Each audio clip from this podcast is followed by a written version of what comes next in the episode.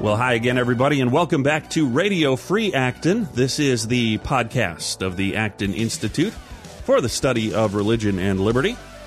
My name is Marc Vander Maas. It's my pleasure to welcome you once again to our podcast. I want to encourage you to bookmark radio.acton.org for all of our podcasting archives. There's a number of years worth of podcasts there, a lot of good stuff to listen to at your leisure. And also uh, remind you to check out the Acton Institute Power Blog. If you don't do so on a regular basis already, you should. It's blog.acton.org. Lots of good news, information, links, and commentary from an Acton perspective every day, served up piping hot and fresh on the Acton Institute Power Blog. Blog.acton.org is the address. Well, we've got a good podcast for you today. We are joined uh, on the podcast uh, via the phone by Ambassador.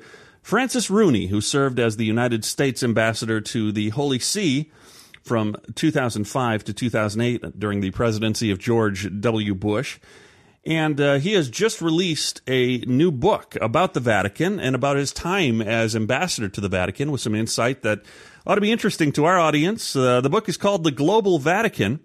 And in his book, Ambassador Rooney takes a look uh, at the inside of the Catholic Church, its role in politics and diplomacy worldwide, and uh, the sometimes extraordinary relationship that exists between the United States and the Holy See. You'd expect a, uh, the ambassador to uh, have an inside track on that information, and he does. He takes a, a, good look at the the way that the United States and the Vatican can uh, can benefit from each other's presence on the world diplomatic stage, and he uh, he certainly argues that there's a lot to be gained on both sides of that relationship and talks about it pretty extensively in his book. So, without further ado, I want to turn the microphone over to Michael Matheson Miller as he talks with Ambassador Francis Rooney. What was your main reason in deciding to write this book? Why did you why did you decide to write the book?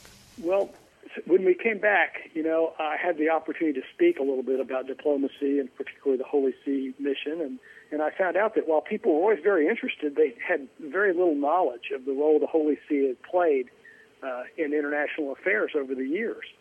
And then, and, and really always seemed to receive the message well uh, when I would make the argument that in the world we live in today, it's, it's more important than ever to have their kind of unique soft power voice. And then the other thing is to, to, to uh, why we have a mission there and why it's important to have a mission there and you know the whole why do we have a mission with the church and explain the sovereignty of the Holy See and all that. So the long and short of it is I thought, well, I'll tell you, I'll write this, I'll write a book about this and try to advance people's understanding of, of these two points, the importance of the Holy See in the world and the importance of its diplomatic relation with the United States. Now, let's talk a little bit about the diplomatic relationship in the United States. It didn't start out uh, on a great footing, right? You had a lot of, you talk in your book about a lot of anti Catholicism, a lot of suspicion um, on behalf of people in the United States of the Catholic Church, of the Holy See, and some suspicion on the side of uh, the Holy See of, of, the United States. Can you talk a little bit about that? Sure. You know, the, these two seeming, seemingly aligned sovereigns, when you think about their fundamental uh, premises and, and principles, uh, were kept apart for many years for a couple of reasons. I mean, you know, first of all, this the anti-Catholic prejudice that rose in colonial America was was news to me when I researched the book, and it became I felt something important to try to write about. Is here Maryland even was founded as a Catholic colony, and not so much more than a hundred years after its founding, the anti-Catholic prejudice had arose to the point where Catholics couldn't own property. You know, I put that thing in the book about John Carroll helping Ben Franklin and Sam Adams uh, against the British, but he couldn't vote in Maryland at the time, and uh, and then the, on the other side of the coin, of course, the Holy See was pretty monarchical, and we fought a revolution to get away from monarchism. And, and up until quite recently, they, they still, they, some could argue they still maintain some vestiges of a monarchical organization. I think Cardinal Wuerl has spoken up a little bit about the need for a more American uh, executive style of organization where you have cross-functional skill leverage and horizontal communication instead of the old monarchical silos that we, we face in the Curia. And I think that's what the Pope's working on right now. Mm-hmm. And so it was surprising to you. I mean, you look at this, at the anti-Catholicism, and I think that is surprising to a lot of Americans to realize, you know, Catholics couldn't vote, Catholics couldn't maybe hold property in some places, and um, you you the, the kind of the image of early America is broad religious freedom. but it wasn't that. Uh, how how did that right. begin and, to change? And all these, these many different colonies, you know, were all many of them were founded on strong religious orientations. You know, uh, I think it was like Congregationalist in Rhode Island and Calvinist, and and then in New York the same. You know, the Calvinist and the Puritans in Massachusetts and and and you know Virginia. Patrick Henry wanted it to be an Anglican theocracy.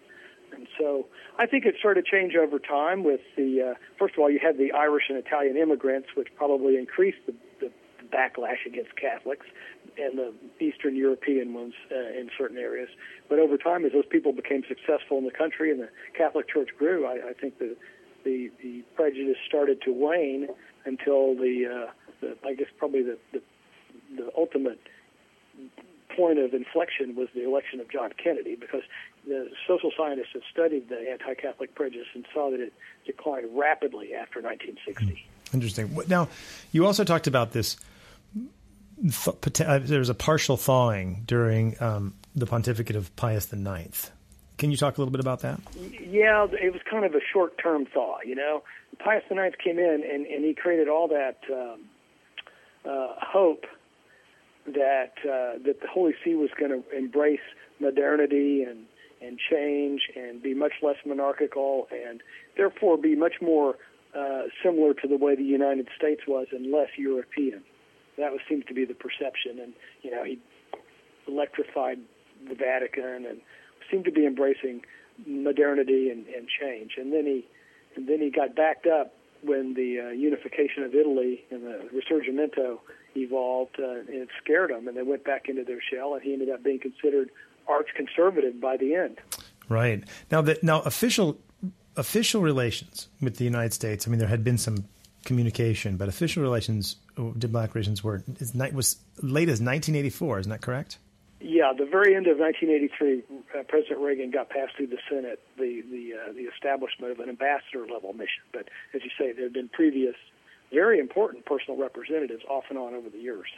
And now, what what number ambassador were you? Oh man, think seven. Seven. I mean, it's I'm pretty amazing. Sure. I mean, here you are writing this book. You know, 2005. You're the seventh, only the seventh ambassador.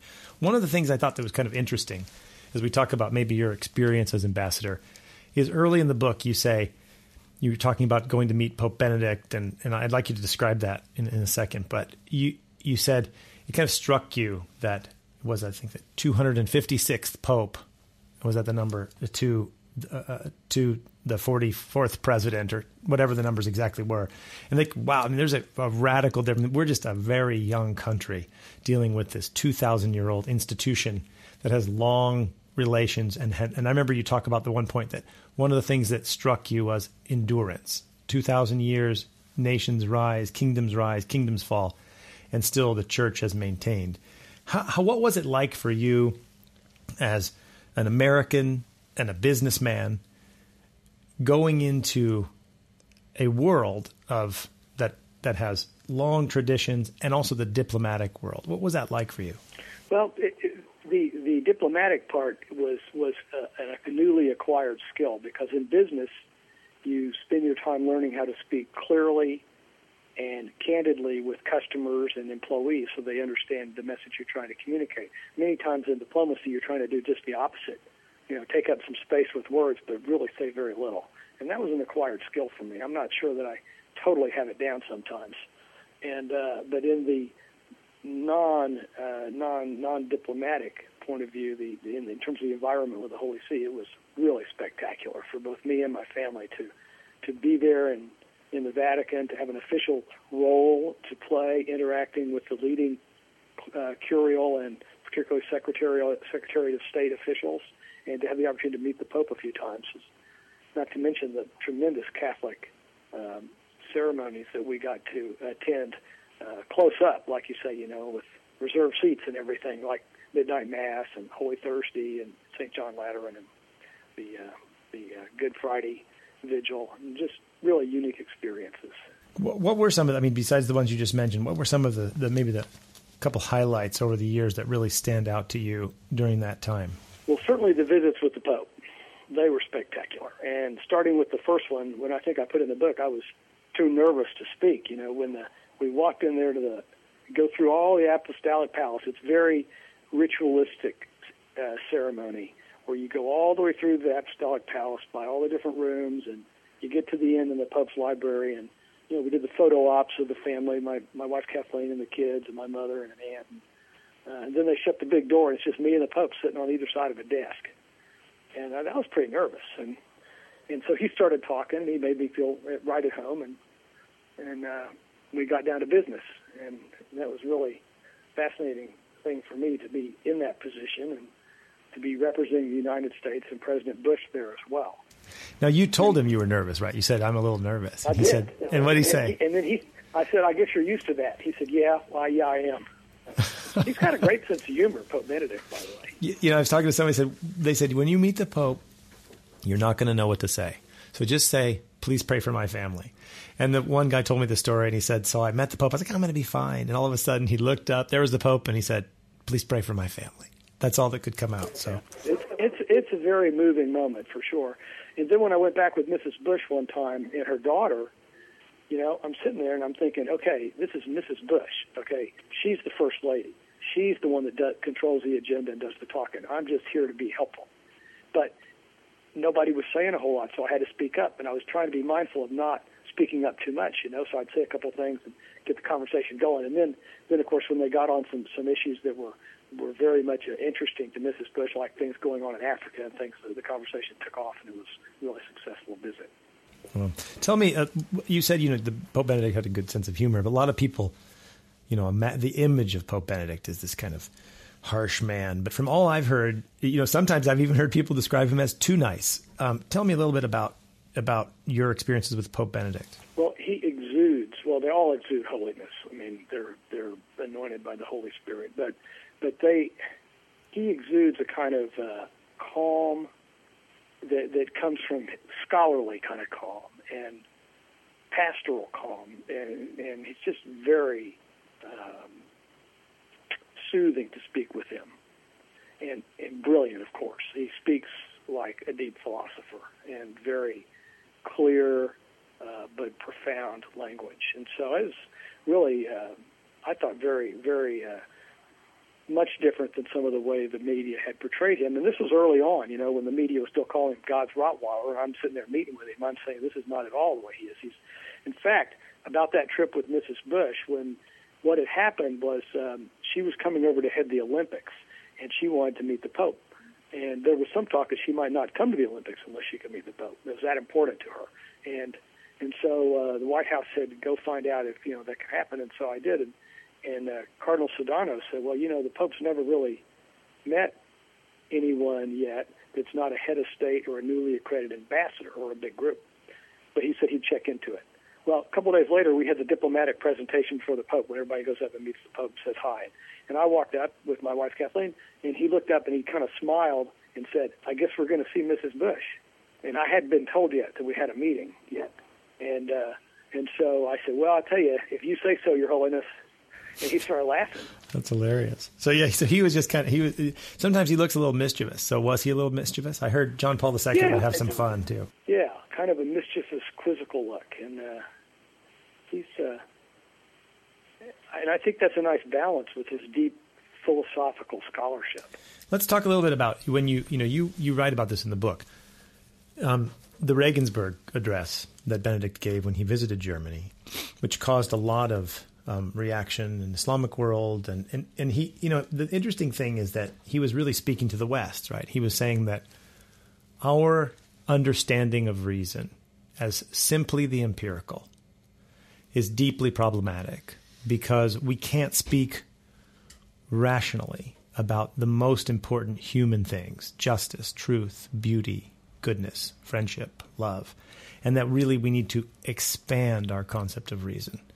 Um, tell me about your experience there, listening to you know with the Regensburg and, and, and, some of the political and diplomatic challenges that came from that. Okay, well, and, and first of all, I, I, I, agree with you. I think that that concept of is linked into the secularism, the other point of Holy See diplomacy, which Pope Francis calls materialism. That when we think we've got it all figured out because we're so secular, we truth and in fact do not. But uh, and I tried to write that in the book. I put the quote from Cardinal Wuerl about all things ultimately being theological questions, etc. But on a practical level, it was a really interesting time for a variety of reasons. First of all, you had the Pope speaking out, using the soft power voice of the Holy See as only the Pope can do about the most pressing subject facing the world at the time radical Islamic violence. And the White House was very interested in making sure that he deliberately did that and that he was not going to be pressured into backing up on it. And so that made some interesting work for me. The other thing that was fascinating was to watch the pressure that descended on that. I don't know if you were there at the time, so you probably recall it too. The the pressure of the whole world kind of focused on the Holy See there in a somewhat hostile manner. It wasn't like a papal transition, and and and so there was a bit of a siege mentality there for a week or two as, as, as while this was happening. And then, of course, when the Pope disarmed everybody with his meeting with the uh, Muslim clerics, where he basically apologized that they didn't understand, but didn't apologize for what he said, which I thought was brilliant diplomacy. And then, subsequent to that, to watch the ensuing reactions around the world, started out hostile by the Muslims, or many Muslims, but ended up with several groups of Muslim clerics and governments uh, taking actions which showed uh, that Pope Benedict had, had made a very good point that the Islam needs to come into consensus with the modern world. And there was a couple. There's one group I wrote about in the book, some 38 clerics. Um, reached that decision and, and made a communique about it. You know, Pope uh, King Abdullah from Saudi Arabia came and paid a state visit to the Pope. Uh, several other Arab countries opened uh, missions to the Holy See, brought the total, I think, up over 30 now of Islamic countries that have representation in the diplomatic corps. So a lot of important things ensued, which were very interesting to see how positive the uh, the speech was in confronting radical Islam, even though most people didn't want to admit that it was positive at all. Let's talk. That's interesting. Yeah, that's very interesting. In fact, let's talk a little bit about the second thing you mentioned that, and that was part of this Regensburg address, is that the challenge of secularism. This is another theme that you you address. It's it's really one of the areas that the Holy See speaks into, really like nobody else. Talk about you know your experience there and some of the challenges uh, of secularism, and also maybe from your own personal experience. You're you're, you're obviously a, a, representative of a secular government dealing with the the Holy See. Talk a little bit about these challenges of secularism and maybe some of the alliance that the United States has with the Holy See, and then some of the maybe um, you know some of the challenges. Well, um, you kind of hit the nail on the head with with your comment about what Regensburg meant. You know, the reason and religion and religion and reason are, are both sides of kind of the same coin. You know, the the the need for uh, tempering uh, abstract religious fervor that descends into violence with some type of modern rationality is one side of it, and the other side is to to remember that uh, we don't have everything figured out in our secular world. That there's a role for God, and it's a very important one, and that that linkage of uh, belief in the Almighty to justice, good government, good civics, etc., is pretty consistent. That's been written about since the time of Saint Augustine, and and um, that's, I think, very important principle that the Holy See can advance as well. That we don't have it all figured out, and when humans start to think they do, and they get the dialectical materialism of Russia, or you get the the uh, the, the the efforts of the fascists like Napoleon and Hitler kind of try to do the same thing. You know, you you you create a, an opportunity for a very sterile environment where human beings can become pretty hostile to each other. And uh, I put a quote in the book about that Pope Benedict's expression of that, that the basically to paraphrase that the belief that there's a God gives rise to the to the concept of natural rights of man and, and human dignity, which is essential for good behavior. And and here you have really this is the this connection between say the founding of the United States, the Declaration of Independence, with this deep recognition of our inalienable rights coming from God.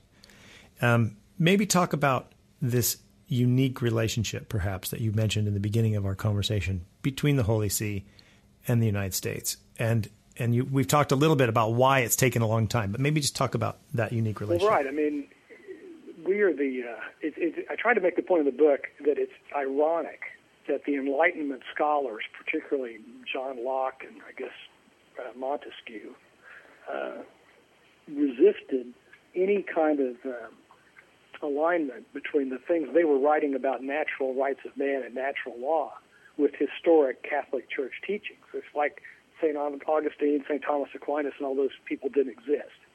And and I think that that I, I don't know for sure. People could speculate why, but the only logical reason I can see is that they linked the church so closely with the monarchist governments of Europe against whom they were writing that they couldn't separate the, the Holy See's uh, fundamental orientation towards human rights with its monarchical organization, and it's really uh, too bad because uh, if you read, well, I tried to put in the book to make the comparison clear there. Basically, the, the, they're using the same principles and describing them in the same way. And so here you have the United States and the Holy See, really two of the only countries ever squarely founded on the natural rights of man versus uh, having your rights granted by some statist authority. The other thing is we were the first to come up with the uh, idea of religious freedom in our organic constitution. And um, Pope Benedict certainly got that. He was very thankful for the First Amendment. He said it's been a great experiment that Europe would have been uh, wise to have had. And um, you know, it's it's created a, a religious pluralism and a it's taken a little time to, to, to, to, create the pluralism, but it's ultimately done it, where we have a fairly religious society and a fairly tolerant one. And with that, we are going to bring to a close this week's edition of Radio Free Acton. More of Michael Matheson Miller's interview with Ambassador Francis Rooney will be forthcoming in future editions of Radio Free Acton. Please do stay tuned for that. And I want to thank uh, Michael Matheson Miller, of course, for taking the interviewer's chair this week. He did another fine job. Ambassador Rooney, we are grateful that you took the time to join us on Radio Free Acton. I want to once again remind you the book is called The Global Vatican. It's available at Amazon, Barnes & Noble, all your standard online booksellers, and you can probably find it in good brick and mortar booksellers around as well. Want to thank you all for joining us as well uh, as we round out this episode of Radio Free Acton. We love having you along with us on our podcast. We hope if you haven't subscribed already, you'll do so. And stay tuned to the Acton Institute Power Blog, of course, for lots of great uh, news, articles, commentary, and links uh, from uh, from the Acton Institute it's blog.acton.org. That's the website to bookmark for the blog. Radio.acton.org is uh, the place to go for all our podcast archives. My name is Marc Vander Maas. It's been a pleasure bringing you this episode of Radio Free Acton, and we'll see you next time.